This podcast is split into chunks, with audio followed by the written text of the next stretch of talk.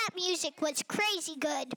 Anyways, welcome to the crazy afterlife. Ladies and gentlemen, let's give a round of applause for the one, the and only Ghost Francisco Vázquez de Coronado. Oh, and Larry, bring me a can of Pepsi. Well, I thank you for the brilliant introduction. As you know, I am a ghost. Also, thank you for having me. And I can't tell you how much I admire your office. Let's get the show on the road.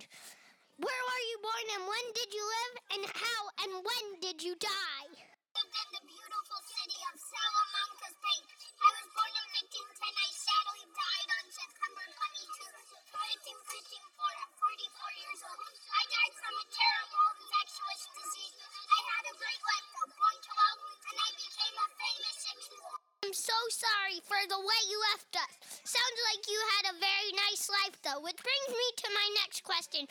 For which country did you explore for? I explored for New Spain. I heard they changed the name. Something like Mexico. Yes, Mexico. Where did you explore and were you successful? Not successful at all.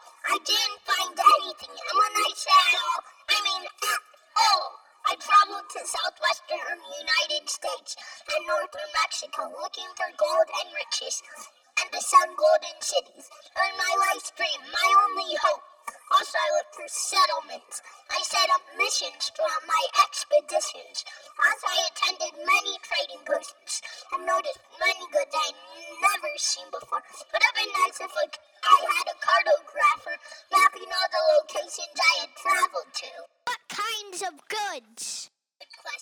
Foods like corns, beans, potatoes, squash, avocado, and more. What were the consequences of the native people on your expeditions?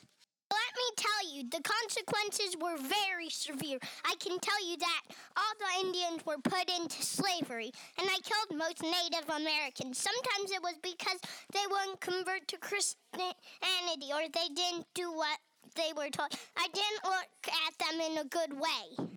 Going to give me nightmares. Did you do this when you were a kid? Describe your childhood, please. Growing up was very easy and fun. And I was born to wealth and had lots of advantages. And for your information, I didn't kill people when I was a kid. Describe your sponsors. Were they happy with your offer? My sponsor is Antonio de Mendoza. He immediately signed a charter, an official an official document from an authority. He loved all my idea, ideas, including how I was cleaning for